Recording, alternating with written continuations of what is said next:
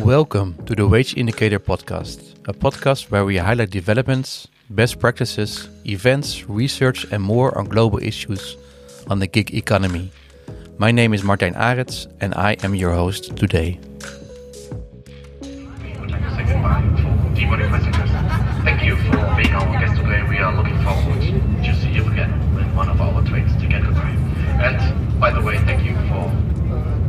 For this episode, I traveled by train to Munich in Germany, where I talked to Markus, the founder of crowdwork platform Testbirds. Markus was in 2015 one of the founders of the Crowdsourcing Code, a code of conduct signed by eight crowdwork platforms and the labor union to improve the conditions for the worker. In the next 30 minutes, we talk about the idea, how the idea came to life, the impact of the code of conduct, and the lessons learned that others can use when they want to start a similar project. To conclude, I share my lessons and thoughts on these cases. Thanks for listening and don't forget to subscribe to the podcast. Also check our weekly newsletter and online webinars on the global gig economy. You will find the links in the show notes. Here we go. My name is Markus. I'm one of the co-founders here at Testbirds, and uh, I'm responsible for our operations. So that includes project management, working with clients and our tester community, our crowd workers, and also our product and service portfolio. And what is Testbird for a, for a company? Well, we're a, what we call a crowd testing company. So we test all kinds of digital products like apps and websites, but also IoT devices and connected home devices and so on with a crowd testing approach or crowd working approach. So we have a large community of testers worldwide. Roughly 1 million people signed up on our platform and they basically get invited to these tests based on uh, devices they have or demographic criteria or location and so on. In 2015, you came up with the, the crowdsourcing code, which is a code of conduct for, for crowdwork platforms. Can you give me some more information about the context of this period so when this idea was born? hmm So we started in 2011. This was a couple years after we got started, and we noticed that at that point in time there was quite often a bit of negative press about crowd working. It wasn't very known back then, so it was quite new, and we felt like yeah, there's a tendency to say, oh, this is somehow bad or dangerous or, or, you know things like that. And also at that point some of the workers unions here in germany one of them especially they published a paper saying okay crowd working is going to destroy jobs and you know we need to be careful. And that's why we decided to do something about that because in our point of view it has certain risks sure but it's inherently not bad. It has a lot of positive aspects to it. So we organized a roundtable event here in Munich in 2014 where we tried to put together some other crowd working companies. It was like an ideation platform back then. Also here from Munich, we invited some some researchers from university. We also invited the workers unions, but back then they were they didn't want to participate yet. And we got together and we were just discussing kind of work and how modern work and the challenges and crowd working as one of the the, the yeah the developments especially and the outcome of that roundtable was that we felt like we're already doing some things the way we just do them but we don't tell anyone about it. So we decided to put together these 10 statements or these 10 things that are now in the code of conduct and we invited some of the other platforms that we knew, especially from Germany back then, to to sign and to work with us on this code of conduct and to kind of commit to these statements about different things that, that affect the working conditions for, for crowd workers. And what was the reason for platforms to join? I think it was back then also very similar because everyone felt like it's a positive thing, but it's not necessarily seen that way. And so we didn't really have a hard time finding other companies to to sign it. I think initially it was four or five. Plus, also we have in Germany something called the German Crowdsourcing Union also participated. And yeah, actually since then we quite often receive requests to to join the code of conduct. And back then we didn't have a process for it, but by now there is one. And yeah, so it, it's gone quite well. And how does this process look like uh, if a platform wants to join? Since the first version, a couple of things happened. So we reworked the code of conduct a little bit a couple of years later. And we also got the, especially the IG Metall, which is one of the biggest uh, workers' unions, to they also showed interest and then we got together and since then once or twice a year we get together with all of the signees and the IG Metall and we discuss crowdworking and when a company is interested to join, they usually approach us, maybe because they've seen that we initiated it, or also someone else from the from the group. And then a couple of things happen. So we have um, something like a committee within that group, and they look at is it a general match from like the business model? Because it doesn't have any delivery models in there, for example, because we felt like it's too different business model wise and we would have to almost create a second code of conduct because different things apply to delivery models than it apply to the companies that we have at the moment. Like you know what happens with your bike and, and insurance topics and so on. So we're focused only on a certain maybe subset of crowdworking models and companies so includes us of course like testing we also have some gig work in there some but also some content creation platform that have like text creation topics so we check the business model. Then we also check the terms and conditions, what they look like. This is what like also Fair Work and some of these initiatives are doing. And then we are also trying to do a survey in the community of that platform uh, that includes some questions about the working conditions and, and so on. And then after that, there's a decision whether we approve basically the, the application.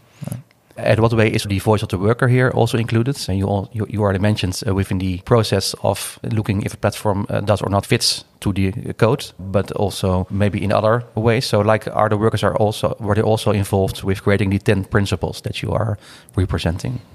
Good question. Yeah. Initially, no, to be honest. So they came mostly from us or the companies signing it, saying, okay, this is what we feel we want to commit to. The crowd wasn't really involved there. But they're now involved, especially in, we have something called an ombuds office that was initiated, don't remember, maybe in 2017 or 18 or something like that. So if a crowd worker has an issue with one of the platforms that have signed the code of conduct and they feel like they cannot resolve that issue with the platform, they can approach this ombuds office.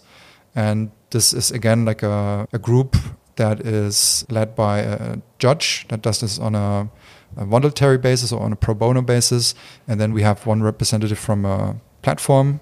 We have one representative from the crowd. It's like a crowd worker from one of the platforms. And we have from the workers union and from the crowdsourcing association. So it's this group of five people. And there we have one crowd worker and one platform representative. And they would look at cases that are being submitted can be different things like I'm not getting paid or I was treated unfairly things like that. And then they identify whether it's something that they can tackle. And if yes, they try to mediate between the platform and the crowd worker and try to come to a solution. And I read that, that there because you you also have a, yearly report on, uh, of this uh, of this commission. I read there from now more. I read there now also over 100 uh, cases being discussed. So can you go maybe a bit more in depth on on what kind of cases there are and also what the results are? Just maybe also with some examples. Yeah, I'm I'll try. I'm not actually part of the committee, so I, I also know only know what we then discuss in the in the sessions afterwards. So, but I think there's two different categories of cases. One is a case where that just needs to be resolved. So there was a miscommunication or you know something didn't work out, and then you just come to a but nothing else happens. So I don't know, there was a delay in payment and then that can be resolved. There are some other cases where it's more of a, a general, that triggers a bit of more of a general discussion. So usually the, the ombuds office, they also hand out a recommendation then to whoever is involved. And this might then, based on this single case, be a broader topic like maybe it would be good to change this practice in your platform like i don't know how often you do payouts or how you communicate certain guidelines that you have to your community or things like that. Maybe it would make sense to change that in general and then this goes into kind of a list of general recommendations that the the office has had in the past that probably apply to also different companies, not only that that single one. It's maybe a kind of a best practice list, if you will, and that's something that's then being discussed also in this group when we meet once or twice a year. So also the output of the, the ombudsstelle is also discussed within the group of platform founders to see, okay, how can we also make our processes better? So you also use it as a kind of a feedback tool for your processes. Yeah, exactly. And so one of the uh, principles is also about fair payment. And I read somewhere online that that this was also by far the most important principle in the code, according to the to the workers in, in a survey. And what way is fair payment put into practice? Because it's a quite popular topic, but also a quite broad topic. So, at what way do you also think with the code that you can ask platforms to adopt the fair payment principle? Yeah, it's a, it's a good question. It's also a very tricky one because what is fair payment, right? There's a lot of um, criteria that need to be considered. There's like the location, the type of work that's being done. Is it employment or is it freelance work, and these kind of things. So it the, the definition in the code of conduct is also pretty broad, right? It, it just says that we are. I believe if I can try to quote it, something like a fair payment according to the standards in the respective country or something like that. And we were also discussing back and forth if we should put in something like minimum wage and things like that. We haven't done that so far. We, as a as Testbirds, we would try to pay above minimum wage, but it always depends on the job, and we don't track time of people. And so we don't know someone worked for one hour or eight hours. We just know the the output that someone will create, and we try to estimate how long that roughly takes. So is it do we think it takes an hour or two? But in practice, some testers will take an hour, some testers will maybe even take three hours to do it because they might have some technical difficulties or whatever. And then it also depends on the country and the target group that we're looking for. At the moment at Testbirds, we don't distinguish a lot between, I don't know, a test in Germany and a test in, for example, South America or Eastern Europe or wherever. So the differences in maybe the, the local rates or the level of, of remuneration aren't really considered that much for us.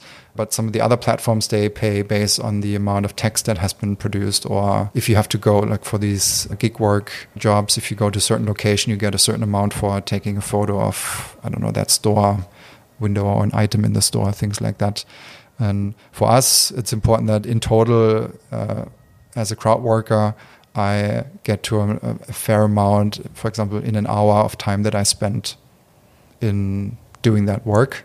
And that work can also include maybe getting to the location or preparing the the work. Yeah, but it's it's definitely a tricky topic because I would even say, you know, within our own company, uh, the employees that we have, not everyone necessarily thinks that they're being paid fairly. Always, it's always a challenge.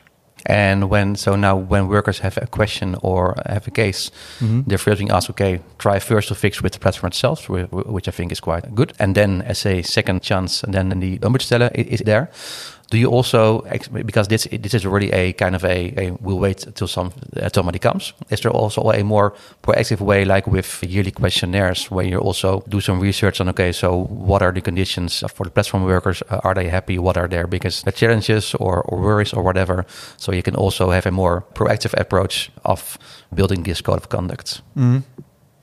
Yeah, so we've also we've done surveys in the past where we ask these questions like, you know, how satisfied are you with with basically us as a as a platform in different areas like pay, but also you know how do we work together? How's the communication going? We also sometimes, I mean, we're testing digital products. So, for example, we have an app for our testers. We also test that app with our testers, and they give feedback on you know features that they might want in the future and, and things like that. So, I would say there's there's a there's a continuous feedback loop because we have certain channels where people can just you know send uh, emails or feedback via the platform, and then sometimes we have a more general approach with a, with a survey, for example, once a year where we ask the the bigger questions. But this is more Testbirds, not not not a group of crowdsourcing code uh, members. Yeah, so this would be based on the individual platforms. Yes, and not it's not across all of the assignees. Yeah. And when platforms subscribe as a member of the crowdsourcing code, are they also obliged to, let's say, in communication, take it take it with them uh, to their to their workers, or to do promotion or collective research or whatever? Because there's also always a challenge that that these kind of agreements will end up like a just say it really practical as a public affairs. So, at what way do you also make sure that platforms also really really contributes to the whole and not only use it as a nice PR tool?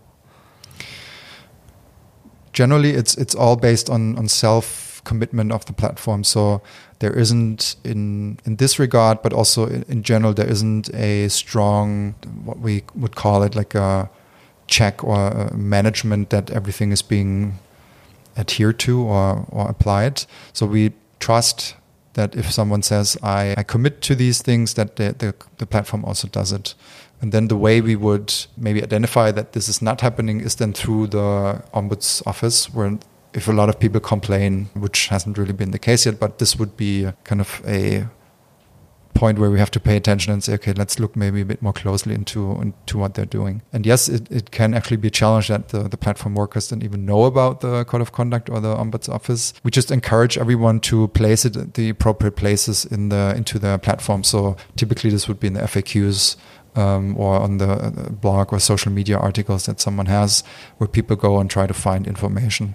So in our case, it's it's placed in the FAQ section in the in the platform. Yesterday, when I arrived here or uh, went by train uh, from Houten, where I live, to, to, to Munich, I also checked the website, and I only saw with, Testbirds. You're really good in, in, in, in communicating about the codes. A Clickworker promotes the, the, the ombudsstellen. But with the other platforms, I didn't see any link to the crowdsourcing code. How does the union, because the, uh, IG Metall, uh, they're from almost from start also part of this, uh, and they're also one of the five members of the ombudsstellen. So can you maybe describe more about um, first how how you got them on board, but also what they think from your experience is is impossible in contributing in this in this code of conduct? Yeah, so I mean, they actually, I don't remember exactly, it was a long time ago, but at some point, they and also some other workers' units, they um, realized that this is something that's, you know, growing and growing and it, it's becoming relevant also for us as a, as a union. And in the case of IG Metall, they have their own, don't know if we call it department or their own task force and people responsible for also this topic. And they, they got in touch. We did a second roundtable for the second version of the code of conduct. And they also, they participated. And since then it has just kind of become a continuous exchange. On the one hand, it's a, it's a relevant market for them when we talk about freelancers. And they also have their own section over freelancers as the workers union. So that's where the connection is regarding the kind of their, what, what they're doing. But also it has been quite nice to exchange views on work and on freelance work and, and what's important. And views might not always be the same, which is maybe also natural, but I think there's a common ground at least that we can build things on. So I would say it has been quite productive and also, you know, there's different events and things that are happening always around this topic and we were able to also share a lot of not only knowledge but also contacts for example in the yeah. industry. Yeah, so I think that's a really good point because I also read somewhere a quote from, from the union that they say, okay, that they really endorse the self regulatory effort, but still don't say we agree on the way the contract is, is, be, is being realized, which is, I think, fine because you can always say, okay, we're not agree on anything. And then just stop communicating and start suing. Uh, or you can say, okay, we agree to disagree on some topics, but we're going to see on what topics can we work together in the end to improve the conditions of the worker. I mean, this is the goal, right? And this is sometimes also a bit of a misconception, maybe, because for us, the crowd is our main asset. It's the core of our business model, and it's much more important to get new people on board and train them and what needs to be done, and then have them in test and to just stick with the existing community. So it, it's very much in our interest to have a kind of a happy community, and the only way we can achieve that is by, you know, trying to do our best when it comes to not only pay but also how we communicate with people. And, and there's a lot of emphasis on that. And this is the background. It's it's not just purely out of good heart you know it's also because it's very important from a from a business point of view. And i feel like sometimes this point is mm, portrayed a little bit differently. And I'm also not saying that's the case for all companies in the world. There's, you know, there's always differences, but I would say for a lot of the crowdworking companies, even from just a purely economical point of view, it makes sense to treat the crowd well because otherwise you're going to invest so much time in retaining and, and re-recruiting the community that it, it's just too expensive. Agree on that uh, fully. And now also for the for the last part of questions, uh, the uh, about this phase we're in right now, uh, and also looking back, because the crowdsourcing the crowdsourcing code when was it started in 2015? Yeah, 15. So that's that's eight years ago. So time flies. How do you stay relevant? Because you mentioned before, okay, we had a round table, and then there was energy, and we started. Everybody was enthusiastic. The, in the end, the labor union uh, they, they joined, so that was a kind of a, a, a good momentum. But then, same also with your startup, you have the first phase, and then the boring part starts about okay, how to continue grow and also how to secure it for the future. What are your lessons also in, in that, and also lessons for others? Because in many times people start with great great efforts. It's really hard to yeah, keep it relevant for a longer period than one or two years. What were your your struggles in that, and and also what were the things you learned with, uh, and also maybe some some wishes uh, you had. Uh, so if you have started again, what you would uh, do do different with this? Specifically with the code of conduct. Yes. Yeah, it's a it's a good question because mm, it's an important topic, but it's also not the most pressing topic. You know, we have daily business going on. There's always a lot of things, so it's something that kind of happens on the side, and you continuously need to kind of you know invest time in it, even though the impact might not be obvious immediately. It's still important. So this is also the reason why I think by now probably if we would have invested more time, it could the impact could have been bigger we could have more companies as signees. We could be more widely known. We maybe could have made another revision of it already. So there's some things that we have in the kind of the backlog we want to do, but we haven't really gotten around to doing it. And it also needs commitment from everyone, right? And not only one one party. I think with the current setup that we have, I'm quite happy because it's it's a regular thing, and we take steps moving forward but we don't take giant steps because that would need more time and, and, commitment and maybe also commercializing the the whole thing. So in the past we've talked again and again about maybe certain fees to participate or how we can organize it in a more commercial way so we also have the time and resources to do it more but the decision so far was to keep it as a kind of as a voluntary thing that we invest our time in but don't commercialize it. This could be a potential next step, but so far we haven't taken that. And you also see their place for other institutions because what you just said, and which is totally something that I also recognize, is that it's not part of your daily business because you also have a company to run. So it's it's really easy that priorities are, are, are differing day by day, and then probably the crowdsourcing code is not in the top three of, of priorities, uh, which is totally understandable. Are there always ways where you can think about that? Such initiative can maybe really start at the bottom up. In this case, by by platforms uh, and also with the with the, the union in later stages, and then being adopted by a, another kind of maybe a union or maybe something like the employment service or whatever to secure it, also to keep it all also more independent, but also to give it the energy that it deserved. So with that, you can also uh, make your impact bigger because I think, yeah, uh, the challenge is with the lack of time there's also a scarcity in the ambitions you can have. Yeah. That's true. I can only speak for myself now, so this is now not representing the, the, the group of signees, but generally I would be open to discussing such opportunities and say, okay, you know, someone wants to take it to the next level, and how would that look like? We've even had cases in the past where the, the model was adopted also by other associations in other countries. So I've had someone here from, I believe it was Japan, some researchers, they were kind of looking at the model and how that could be applied to some companies in, in Japan and also in Austria, I believe. They, uh, there was some exchange going on and they, at least at some point, I don't know the current status, they were trying to come up with their own version of the code of conduct. So these kinds of things happened, but not in a way that it was, you know, the existing code of conduct was kind of taken over is maybe not the right word, but you know, handed over to to the next business model setup or something like that. Yeah, yeah. So that would be something uh, that would be interesting to uh, to explore, and also maybe for for listeners also a, a, a question. So if you have any ideas about that, just send an email to to one of us, and uh, we'll go further on that because I really believe that there there's also a responsibility of all stakeholders to get the benefit out of this, and it's good that this was started by the founders of this initiative but I think there's also a responsibility and role for others also to to join this in the end to make it yeah to make it work better for the for the worker. definitely. Yeah. Okay, so thank you very much for the interview. Thank you. It was very nice to have a chat. Good.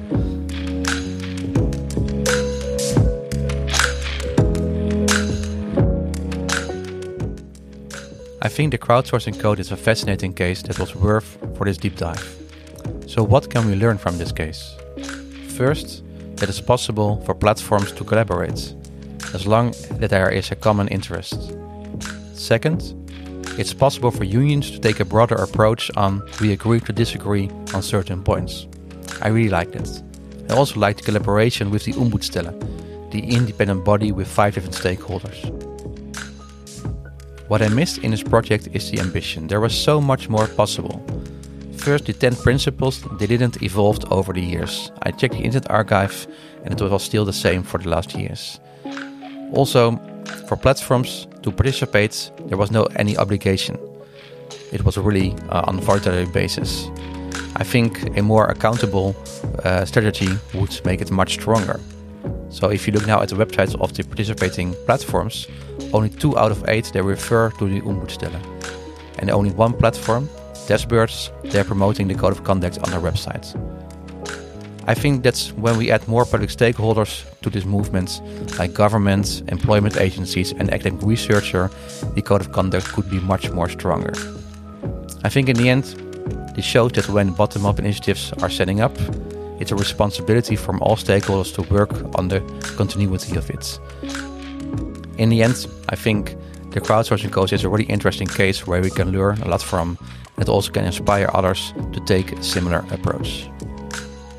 Thanks for listening and don't forget to subscribe to the podcast. Also check our weekly newsletter and online webinars on the global gig economy. You will find the links in the show notes. See you next time.